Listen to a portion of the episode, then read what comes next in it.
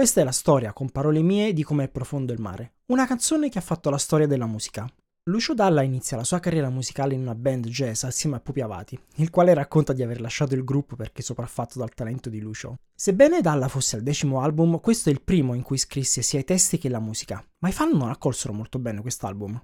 Il sottofondo musicale e il fischiettio dei primi 30 secondi di Come è profondo il mare la rendono immediatamente riconoscibile. Lucio Dalla scrisse la canzone in viaggio verso le Tremiti e con la sua voce espressiva racconta la solitudine, la disperazione, il pessimismo e la negatività che provava, che poi erano le stesse cose che provavano tutti gli italiani negli anni 70. Siamo noi, siamo in tanti, ci nascondiamo di notte per paura degli automobilisti, degli inotopisti, siamo i gatti neri, siamo pessimisti, siamo i cattivi pensieri e non abbiamo da mangiare. Lucio Dalla racconta la storia di persone disperate, senza scopo né futuro, e poi passa il ritornello, come è profondo il mare, che alleggerisce la canzone ed evita che prenda una piega depressiva.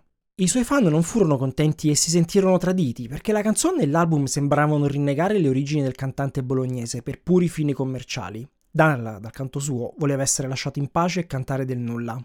Nonostante abbia ascoltato questa canzone tante volte non mi sono mai chiesto chi o cosa fossero i linotip- linotipisti e l'ho scoperto preparando questo episodio. La Linotype è una macchina inventata alla fine del 1800 da Ottmar Mergenthaler, un costruttore di orologi tedeschi emigrato negli Stati Uniti. Il nome deriva dalla contrazione di Linotype, linea di lettere, che permise la stampa rapida di libri e giornali, una sorta di editor di testi moderni, tanto che Mergenthaler fu definita il secondo Gutenberg. La Linotype venne soppiantata dai computer proprio mentre Lucio Dalla scriveva questa canzone. Se nemmeno tu sapevi cosa fosse la Linotype, mandami un messaggio su comparolemie.it slash messaggi o un'email a messaggi at comparolemie.it. Segui con parole mie e condividi questa storia con i tuoi amici. Io sono Davide Fiorentino e ti aspetto qui, sempre con parole mie.